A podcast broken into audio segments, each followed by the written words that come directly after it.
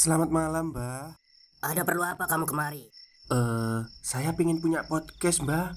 Biar pacar saya makin cinta sama saya. Loh, loh, loh. Mau bikin podcast kok tanya dukun? Sekarang kamu download aplikasi Anchor.fm. Di situ kamu bisa buat podcast gratis dan podcast kamu bisa didistribusikan ke platform mana pun. Dan di aplikasi atau website Anchor.fm juga terdapat fitur-fitur yang memudahkan kamu untuk membuat podcast. Oh, gitu ya, Mbak. Kalau gitu, saya boleh minta password wifi-nya, Mbak. Buat apa? Buat download Anchor.fm, Mbak.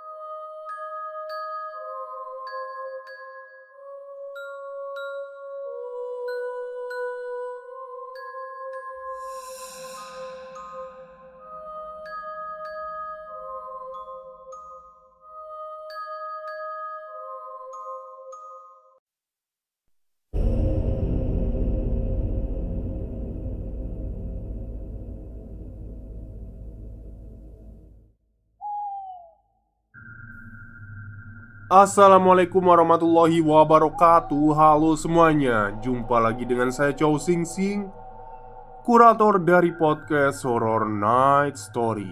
Halo apa kabar semuanya? Semoga kalian semua sehat-sehat ya. Dan seperti biasanya pada malam hari ini saya kembali Dan akan menghadirkan sebuah kisah mistis untuk kalian semua. Kisah mistis kali ini saya datangkan dari treat horornya Mas Agil Saputra Wah, udah lama sekali ya saya tidak membacakan treat horornya Mas Agil ini ya. Jadi, pada malam hari ini siapkan mental dan telinga kalian untuk mendengarkan cerita dari Mas Agil Saputra. Oke, daripada kita berlama-lama, mari kita simak ceritanya. Hai, Cerita ini sebenarnya sudah saya simpan sejak lama, jauh sebelum pandemi datang. Sampai saya agak lupa alurnya. Tapi ternyata tempo hari tidak sengaja saya bertemu lagi dengan salah satu narasumber, yaitu sebut saja namanya Mas Muklis. Dan akhirnya kita ngobrol lagi tentang cerita ini. Cerita ini adalah urban legend yang berasal dari era 40-an dan sempat kembali mencuat di tahun 90-an. Kejadiannya di salah satu kecamatan di Temanggung, Jawa Tengah. Mak Welas atau Welasi atau Welas Asi atau Asi. Itulah nama orang tersebut dari informasi yang saya dapatkan. Supaya gampang, kita ambil saja namanya Welas. Temanggung era 1938 sampai 39 Di suatu desa hiduplah seorang wanita parubaya Mak Welas. Begitulah orang-orang memanggilnya. Dia adalah seorang rentenir atau lintah darat yang cukup sukses kala itu. Tidak hanya uang Barang pun juga dia kreditkan seperti kebutuhan pokok, beras, gula, gabah, dan lain-lain. Hiu utangan, istilah Jawanya. Jadi, misal kita pinjam gula 1 kilogram, bunganya setengah kilo. Jadi, kita mengembalikannya harus satu setengah kilo dengan bentuk gula atau barang yang senilai. Begitulah kira-kira cara kerjanya dengan tempo hutang yang tidak masuk akal. Tentunya, usaha ini cukup-cukup menjadikannya kaya raya. Tentu, dengan membuat debiturnya menderita. Ada cerita tentang kekejamannya yang populer dan santer dibicarakan. Jadi, kira-kira ceritanya seperti ini. Ada seseorang yang sebenarnya tidak miskin, dia punya sawah yang cukup luas untuk ditanami padi. Kala itu musim tanam padi. Karena itu, persediaan beras di rumahnya habis. Dia hanya mempunyai menir yang cukup banyak. Menir adalah pecahan beras halus ketika ditumbuk, digiling, atau dipisahkan dari kulitnya. Kalau sekarang sih biasanya buat campuran pakan ternak. Tapi dikala itu menir masih wajar dikonsumsi. Kembali ke cerita. Karena pikirnya sedang masa tanam, dia tak ingin memberi makan menir kepada keluarganya. Akhirnya pinjamlah dia beras satu karung kepada Mak Welas Dengan harapan akan mengembalikannya di masa panen mendatang tapi sialnya, ketika tiba masa panen, ternyata panennya gagal, dan otomatis saat jatuh tempo, dia tidak bisa mengembalikan pinjamannya. Sempat dia ingin menggantinya dengan menir-menir itu yang beratnya berkali-kali lipat dari pinjaman, tapi Mak Welas menolaknya. Mak Welas memberi waktu beberapa hari Tapi orang itu tetap saja tidak bisa mengembalikan. Akhirnya Mak Welas memutuskan untuk mengambil sapi milik debitur itu. Tentu saja dia menolaknya Karena itu tidak sepadan. Terjadilah pergumulan antara dua pengawal Mak Welas dengan si peminjam. Akhirnya Membuat si peminjam itu terluka parah dan tewas beberapa hari kemudian. Mak Welas memang terkenal raja tega. Dia tetap membawa sapi itu. Hampir semua orang di daerahnya pernah berurusan dengan Mak Welas ini. Dan seiring itu, kebencian-kebencian orang terhadapnya mulai menumpuk. Tapi kebanyakan orang takut untuk bertindak. Selain karena pengawalnya dia juga dekat dengan pejabat-pejabat tunjukan Belanda. Sampai akhirnya karma datang menemuinya. Jadi, sekitar tahun 1942 sampai 43 bersamaan dengan datangnya Jepang ke Indonesia. Terjadi pemberontakan di mana-mana.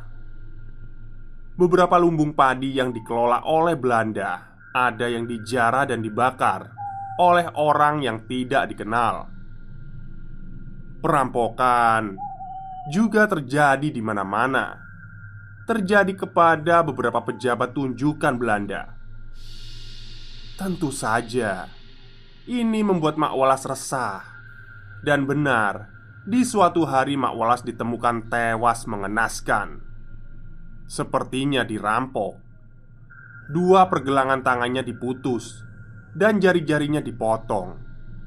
Daun telinganya dirobek. Sepertinya perampok ini merampas perhiasannya secara paksa. Potongan tangannya untuk mengambil gelangnya, memotong jarinya untuk mengambil cincin-cincinnya, dan mencabut paksa antingnya atau giwangnya dari telinganya. Sungguh, Sungguh keadaannya sangat mengenaskan melihat mayat itu Tentu saja banyak warga yang tidak mau mengurusnya Tapi beruntungnya masih ada beberapa orang yang kasihan Dan akhirnya mengurung, mengurus serta menguburkan mayat Mak Walas ini Tapi Yang warga tidak tahu Orang-orang ini ternyata tidak menguburkan Mak Walas secara benar. Mungkin karena mereka masih benci juga. Katanya, Mak Walas hanya dipocong dan dikubur saja, tanpa didoakan, apalagi dilepas talinya. Dan gilanya, bukan di kuburan, melainkan di galian sumur gagal di tengah kebun kapas milik Belanda. Mayat yang sudah dipotong itu diduga dilemparkan begitu saja dan diuruk dengan tanah dan ditandai dengan batu besar. Dari sinilah teror pocong culi berawal. Meneror seluruh desa, mengetuk pintu-pintu rumah, meminta doa, dan meminta dilepaskan tali pocongnya. Pocong culi ini diduga adalah arwah dari Mak Welas yang akhirnya menjadi urban legend di daerah ini. Tahun demi tahun berlalu. Dan di tahun 90-an Teror pocong culi Yang diduga kuat adalah Mak Walas ini sempat mencuat kembali Menampakkan wujudnya karena suatu akibat. Temanggung 1990 Narasumber Sebut saja Agus Kebun kapas tempat diduga Mak Welas dikuburkan kini menjadi milik ayah Agus. Tapi mereka tak tahu pasti. Yang Agus dan warga tahu Kebun ini adalah kebun yang angker. Katanya di situ banyak penunggunya.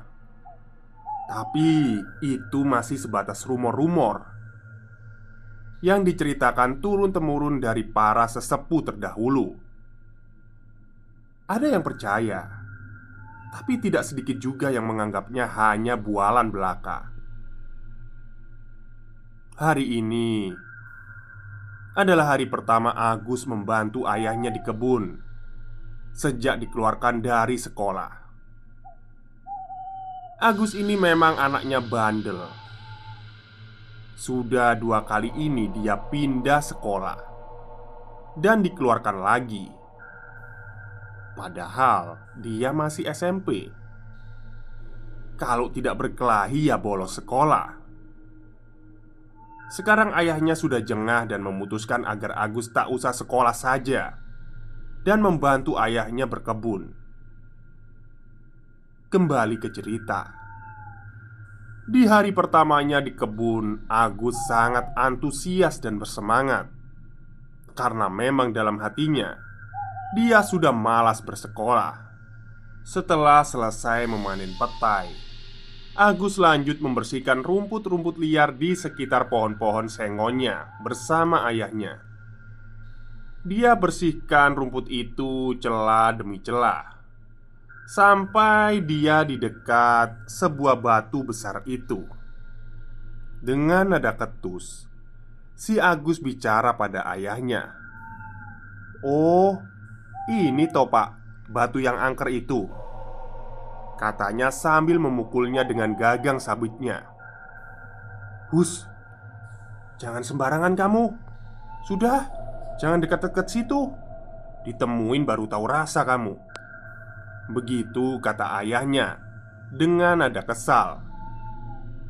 Memang Agus ini orangnya agak skeptis dengan hal-hal yang seperti itu. Sore hari pun tiba dan mereka pulang ke rumah. Entah kenapa Setelah pulang dari kebun Pundak Agus terasa sakit sekali. Ah, Mungkin karena kecapean. Batin Agus Dan malamnya ketika Agus tidur Dia bermimpi didatangi oleh sesosok pocong. Dalam mimpinya Sosok itu hanya berada satu jengkal dari wajahnya. Sangat dekat. Kepalanya basah dengan darah Dan menangis sambil berkata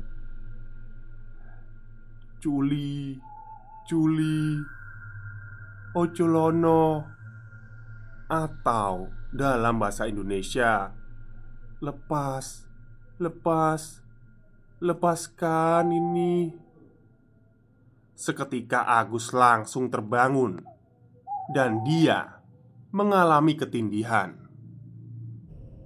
Sambil masih terngiang-ngiang kata-kata itu Sampai akhirnya dia berhasil menggerakkan badannya. Oh, untung saja ini hanya mimpi batin Agus waktu itu. Dia pun melanjutkan tidurnya. Tapi pagi harinya pundaknya masih terasa semakin sakit. Dia juga mengalami demam. Agus pun hari itu tak ikut ayahnya mengurus kebunnya Agus diberi obat warung oleh ibunya. Tapi ternyata tak kunjung reda sakitnya. Ibunya memanggil Pak Karwo, tukang pijat di desanya. Datanglah Pak Karwo ke rumah. Baru saja Pak Karwo memegang Agus Dia berkata Waduh Sampean ini kena sawan Gus Sebagai informasi dalam istilah Sawan adalah penyakit yang disebabkan oleh gangguan gaib. Sambil memijat, Pak Karwo terus berbicara kepada Agus Tentang dari mana saja kemarin Dan menyuruh Agus untuk selalu sopan di mana pun. Mengingat semua orang desa tahu kalau Agus adalah remaja yang barbar. Agus yang sedang kesakitan pun cuma iya-iya aja setelah itu keadaan Agus mulai membaik. Pak Karwo ini Selain ahli memijat Beliau juga katanya Mengerti tentang hal-hal seperti itu. Walau kadang terlihat dilebih-lebihkan Tapi kenyataannya banyak yang mengatakan beliau ini manjur. Hari pun berlalu. Agus yang sudah sehat kembali membantu ayahnya di kebun di sana dia mulai agak berpikir tentang batu besar itu. Apakah batu itu memang ada penunggunya? Sebenarnya Agus mulai setengah percaya, tapi di situ Agus malah tak kabur. Dia kembali mendekat ke batu itu dan berkata dalam hati, "Kalau memang di sini ada penunggunya, nanti malam temui aku." Memang sudah gila Agus ini. Malamnya Sengaja Agus tidak segera tidur. Sambil mendengarkan radio kesayangannya Dia menunggu-nunggu. Kalau-kalau Penunggu batu besar itu menemuinya. Tapi Tunggu punya tunggu. Ternyata malam itu tidak ada apa-apa. Agus pun tertidur Esok harinya, seperti biasa, Agus pergi ke kebun dan berkata pada batu itu, "Heh, mana? Katanya ada penunggunya." Dia pun menganggap semua itu hanyalah bualan semata. Tapi ketika malam harinya, ketika Agus tidak menunggu, dia dibangunkan dalam tidurnya oleh suara ketukan dari jendela kamarnya. Ketukan itu berjeda. Kira-kira setiap lima detik. Dek. Dek. Dek. Dek. Yang akhirnya Membangunkan si Agus. Agus sempat mengira dia salah dengar. Tapi Ketika dia hendak melanjutkan tidurnya Ketukan itu ada lagi. Dek. Agus pun tersentak, membangunkan badannya, dan mencoba meyakinkan kalau suara itu memang benar-benar ada. Dan memang ada lagi. Dek. Agus menoleh ke arah jam di dinding kamarnya. Jam menunjukkan setengah dua malam. Suara ketukan itu masih ada. Dengan sedikit terbata Agus bicara. "Woi, sopo yo?" Beberapa saat suara itu berhenti dan berubah menjadi suara tangisan. Agus menjadi ketakutan. Aku sing neng watu.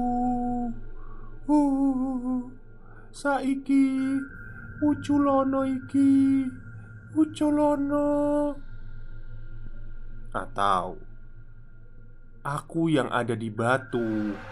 Sekarang tolong lepaskan ikatan ini, lepaskan. Agus mulai ketakutan dan bersembunyi di balik selimutnya sambil membaca doa dan tiba-tiba ada suara menyentak di dekat telinganya. "Saiki Uculono!" Agus teriak sambil membuka selimutnya. dan tidak ada siapa-siapa. Tapi tirai jendelanya yang tadi tertutup rapat sekarang menjadi setengah tersingkap dan samar-samar. Agus melihat ada sosok putih di balik jendela itu. Ya, sosok itu adalah pocong. Agus seperti terhipnotis.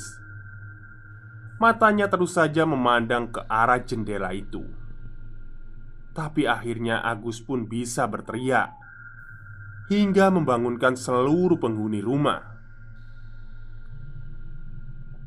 Ibunya datang sambil menggendong adiknya yang masih kecil, disusul oleh bapaknya.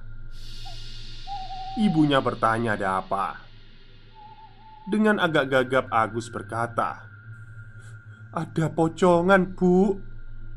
Kata Agus sambil mengacungkan jarinya ke arah jendela.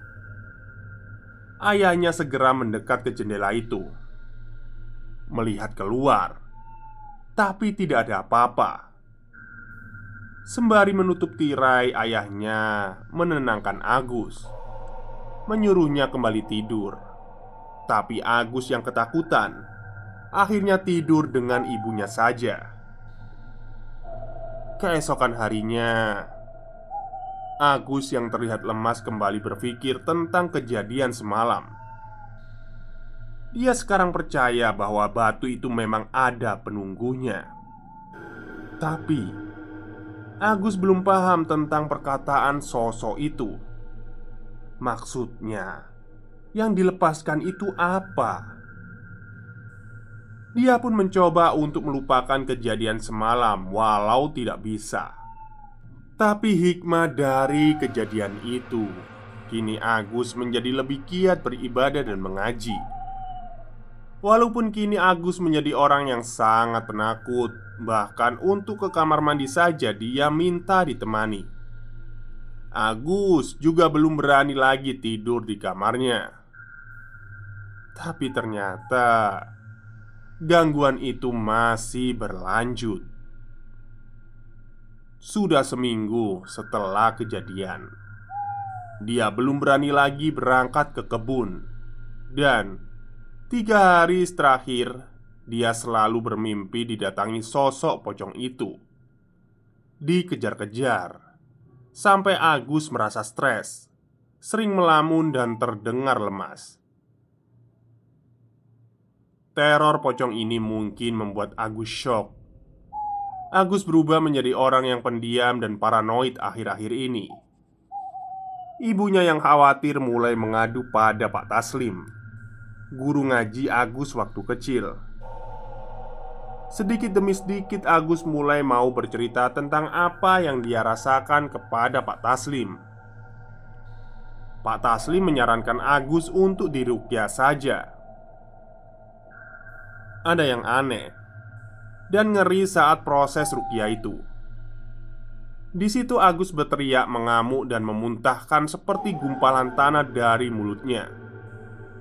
Tapi alhamdulillah setelah dirukyah keadaan Agus mulai membaik. Sakit di pundaknya juga mulai tak terasa. Cerita tentang Agus pun meredup dan berakhir di sini. Tapi ternyata bukan hanya Agus saja yang diganggu pocong ini. Sebut saja Pak Bagio. Dia juga tetangga Agus. Masih di tahun yang sama Profesi Pak Bagio ini adalah pedagang kayu dan kebetulan juga dia ingin membeli pohon-pohon sengon yang berada di kebun ayah Agus. Seperti pada umumnya, seorang pembeli akan datang ke kebun dan memotong pohon itu sendiri. Tentunya dengan membawa belandong atau pemotong kayu profesional. Singkat cerita, di suatu siang Pak Bagio dan Belandongnya mulai menebang pohon sengon-sengon itu Yang siap jual di kebun itu. Satu dua pohon sudah terpotong. Tapi Ketika hendak menebang pohon yang berikutnya Gergaji itu Mati. Beberapa kali gergaji itu coba dihidupkan dan ketika berhasil hidup Entah apa sebabnya gergaji itu seperti terlempar. Bahkan hampir-hampir mengenai ayahnya Agus Yang juga sedang memantau di situ. Suasana pun kembali menegang. Ketika si Belandong tiba-tiba teriak histeris. Dia kesurupan. Tubuhnya menjadi kaku Bercosplay seperti pocong yang tidur. Matanya melotot, mulutnya terus berbicara dengan nada-nada. Nada berbisik, tapi tak jelas apa yang diucapkannya. Semua orang yang ada di situ panik. Di situ ada empat orang Ayah Agus, Pak Bagio, Belandong, dan yang kesurupan dan satu lagi temannya. Mereka semua bingung harus berbuat apa. Ayah Agus seperti tahu apa yang terjadi. Bergegas beliau berlari menemui Pak Ustadz Taslim. Tapi ternyata Pak Taslim sedang tidak ada di rumah. Akhirnya, beliau menemui Mbah Karno, seorang pawang kuda lumping dia juga sering menangani orang kesurupan Pikir ayah Agus. Bakarno mungkin saja bisa mengatasi ini. Sampailah Mbak Karno di kebun Didekatinya orang yang kesurupan itu. Mbak Karno melepas ikatan kepalanya Lalu dikibaskan ke wajah orang itu. Seketika tubuhnya langsung terbangun. Dengan nada tinggi Mbak Karno berkata Pulang kamu. Sambil, mengu sambil mengacungkan kepala tangannya. Pocong yang merasuki orang itu Hanya menggelengkan kepala. Dan Entah bagaimana caranya Mbak Karno berhasil membuat pocong itu keluar dari raga orang itu. Suasana pun menjadi agak tenang.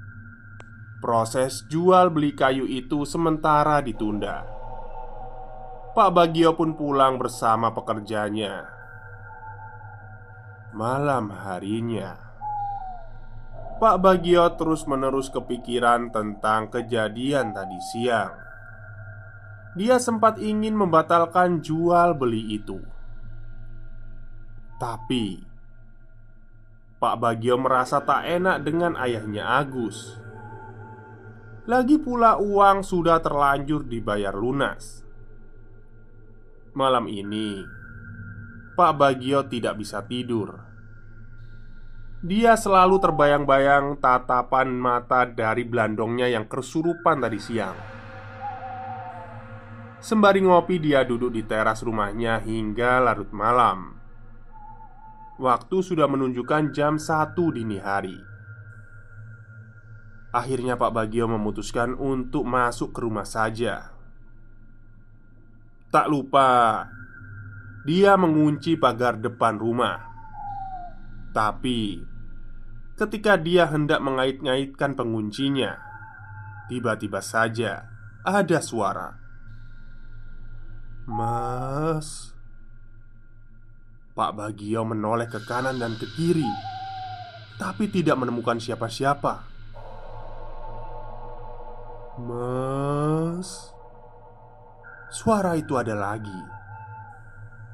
Sepertinya suara wanita yang terdengar sedikit serak. Pak Bagio yang takut kemudian bergegas menuju pintu masuk, tapi di depan pintu rumahnya sudah berdiri sosok pocong. Mas, tolong lepaskan ini, Mas. Pak Bagio yang ketakutan justru lari keluar halaman rumahnya. Tapi di jalan yang berbeda dengan pocong itu, pocong itu kembali menghadang. Pak Bagio terus-terusan berlari Hingga akhirnya dia pingsan terperosok di sebuah parit desa yang kering dan ditemukan oleh warga yang akan berangkat ke masjid waktu subuh. Sempat dikira mayat dan dikerumuni beberapa warga. Untungnya Pak Bagio hanya pingsan saja. Tapi ada luka yang cukup serius di dahinya. Mungkin karena terbentur batu. Segera pagi itu, warga membawa Pak Bagio ke puskesmas. Di sana Pak Bagio bercerita tentang warga. Kalau dia semalam melihat pocong culi Sebut saja Mas Sulis.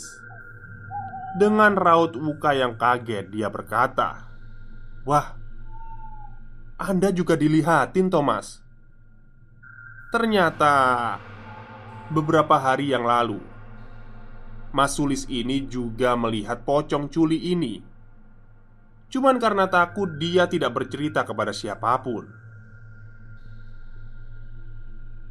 Kesaksian dari Mas Sulis.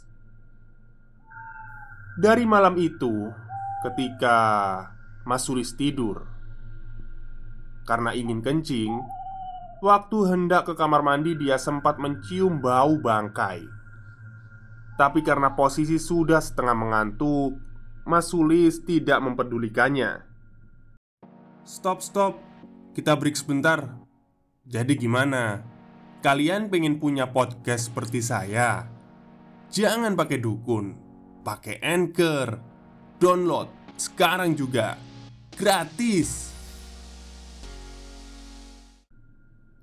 Setelah kencing, Mas Sulis ingin melanjutkan tidurnya. Tapi di tengah kantuknya dia terus mendengar suara orang-orang batuk di depan rumahnya. Hal itu membuatnya sulit untuk terlelap. Semakin lama suara itu semakin membuat Mas Sulis tidak nyaman. Karena merasa terganggu, Mas Sulis pun mencoba mengecek dengan mengintip dari singkapan kecil tirai di kamarnya. Tahu nggak apa yang Mas Sulis lihat? Pocong. Ya, pocong. Suara batuk itu berasal dari sosok itu. Pocong itu batuk-batuk dengan kepalanya yang menghentak ke depan setiap batuknya. Aneh memang, tapi memang ini Mas Sulis yang lihat. Kembali ke cerita. Setelah melihat sosok itu, Mas Sulis yang kaget segera menutup tirainya. Dia masih tidak yakin dengan apa yang dilihatnya dengan gugup. Dia kembali sedikit menyingkap tirainya, dan memang benar, itu adalah pocong. Entah kenapa, Mas Sulis tidak segera kembali menutup tirainya. Justru dia terus mengamati sosok pocong yang batuk-batuk itu. Tapi ketika dia tengah mengamati, Tiba-tiba saja sosok itu menoleh ke arah Mas Sulis dan berkata, "Uculono, Mas." Tubuh Mas Sulis seketika lemas dan terhentak ke lantai kamarnya. Segera dia merangkak mendekap Al-Quran yang ada di dekat tempat tidurnya. Suara Mas Uculono itu sempat terdengar beberapa kali lagi tapi kemudian hilang. Mas Sulis mencoba menenangkan hatinya walaupun dia tergolong orang yang terberani Tapi kali ini dia benar-benar merasa takut dengan pocong itu Akhirnya Cerita Mas Sulis dan Pak Bagio pun menyebar ke seluruh desa Dan membuat semua warga ketakutan Setiap menjelang petang sehabis maghrib sudah tak ada lagi yang berani keluar dari desa itu. Suasana menjadi semakin mencekam. Tapi sejak para warga menjadi ketakutan dan tak berani keluar malam, teror pocong culi ini justru malah semakin menjadi-jadi. Pernah suatu malam ada yang mengetuk pintu rumah warga tanpa ada yang kelewatan. Meski orang tak ada yang melihat, hanya mendengar suara-suara ketukan. Tapi orang-orang meyakini bahwa itu adalah pocong culi itu. Tapi keadaan ini malah dimanfaatkan oleh maling. Suatu hari ada satu sapi warga yang dicuri. Oleh karena itu diadakan ronda bergiliran. Dan di sinilah sesuatu terjadi. Masih di tahun 1990 Kuncung, Naryo, dan Dadi Mereka adalah pemuda di desa itu. Kebetulan malam ini mereka kebagian jatah ronda. Mereka bertiga ini semuanya penakut. Kira-kira jam 10 malam mereka mulai berjaga. Untuk membunuh waktu Mereka memutuskan untuk bermain kartu Sampai tak terasa sudah hampir jam 12 malam seperti pada umumnya, desa itu setiap tengah malam, para orang yang di Siskampling akan membunyikan tiang listrik sebagai penanda jam. Ada tiang listrik, ada tiga tiang listrik di tempat yang berbeda yang harus dibunyikan di desa itu. Seharusnya mereka berpencar dan membunyikan tiang itu. Karena mereka ini semua penakut, mereka bertiga memutuskan untuk menuju dan menyembunyikan dan membunyikan tiang listrik itu secara bersama-sama. Singkat cerita, dua tiang listrik sudah dipukul, tinggal satu tiang lagi. Tapi tiang itu ada di pojok desa, dan di situlah dulu Pak Bagio dicegat pocong dan ditemukan pingsan di dalam parit kering dekat situ. Mereka sempat urung untuk menuju ke sana, tapi setelah berunding sekitar jam satu malam, mereka bertiga pun memberanikan diri. Tiang listrik itu berada. Singkat cerita, sesampainya di sana, pertama memang tidak ada kejadian aneh. Kuncung yang memukul tiang listrik itu dengan Dadi dan Narya saling berpegangan. Ayo cepetan, segera balik ke pos Kata Dadi. Tapi Ketika mereka hendak berjalan Tiba-tiba saja tercium bau bangkai yang sangat busuk. Di situ mereka bertiga saling bertatapan Tanpa kata-kata mereka langsung berjalan agak cepat untuk menuju ke pos kamling. Tapi di tengah jalan, langkah mereka terhenti. Mereka seperti melihat sosok putih berdiri di tengah jalan, agak jauh memang, jadi terlihat kurang jelas. Naryo mencoba meneranginya dengan senter tapi tiba-tiba sosok itu menghilang.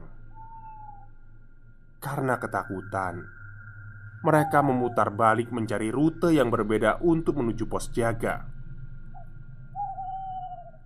Dalam perjalanan Mereka bertiga tak saling bicara. Terlihat raut wajah mereka yang takut dan tegang. Tapi Ketakutan itu tercairkan ketika ada mobil yang melintas. Hah, lega batin mereka bertiga. Terlihat sorot lampunya dari kejauhan. Mereka pun akhirnya sampai di pos jaga. Di sana, mereka memutar radio kencang-kencang, tapi jam segitu hanya ada acara wayang. Suara gamelan justru malah membuat suasana semakin terasa horor. Akhirnya mereka melanjutkan bermain kartu saja. Tapi beberapa waktu kemudian tercium lagi bau bangkai busuk itu. Kali ini mereka semua menciumnya. Saat itu mereka hanya saling pandang. Sedikit demi sedikit, mereka mulai merapatkan posisi duduknya. Tapi tiba-tiba ada yang memukul kentongan yang tergantung di pos itu. Tung Tung Tung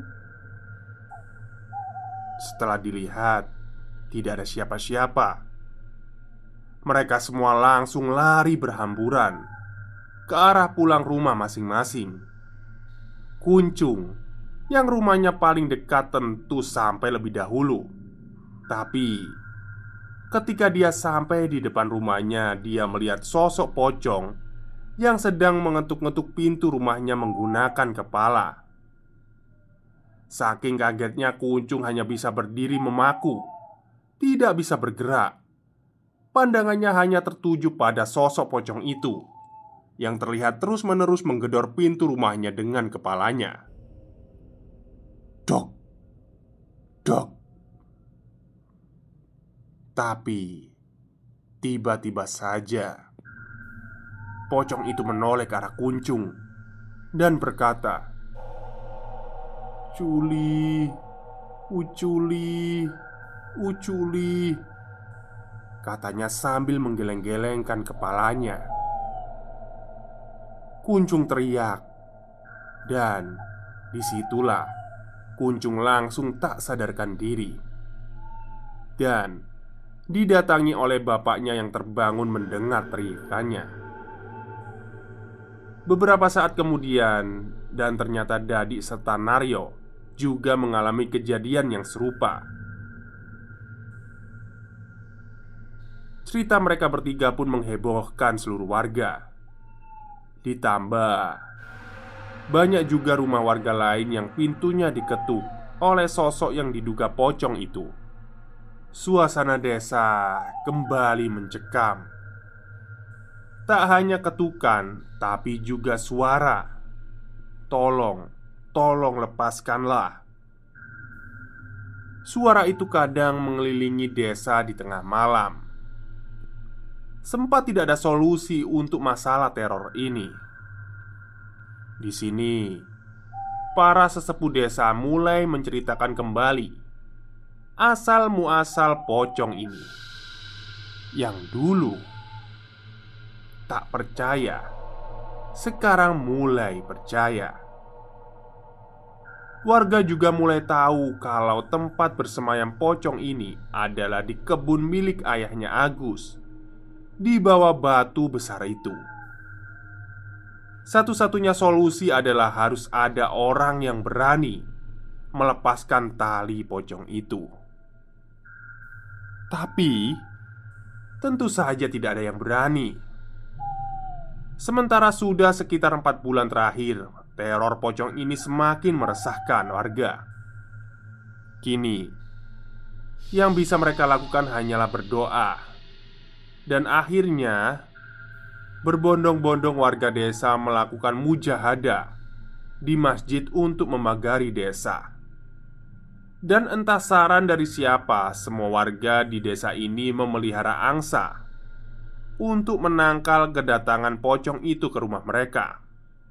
Dan Setelah itu teror pocong culi yang diduga adalah Mak Ulas ini Kini meredup dan berangsur menghilang Sampai sekarang pun cerita ini ditulis di desa ini Hampir setiap rumahnya pasti memelihara angsa. Dan katanya masih ada juga orang yang bersaksi Melihat pocong culi itu. Yang diduga kuat adalah pocong yang sempat menghantui desa ini 21 tahun yang lalu. Sekian. Baik, itulah cerita panjang dari treat horornya Mas Agil Saputra tentang pocong. Oke, mungkin itu saja cerita untuk malam hari ini. Semoga kalian semua terhibur. Selamat malam dan selamat beristirahat.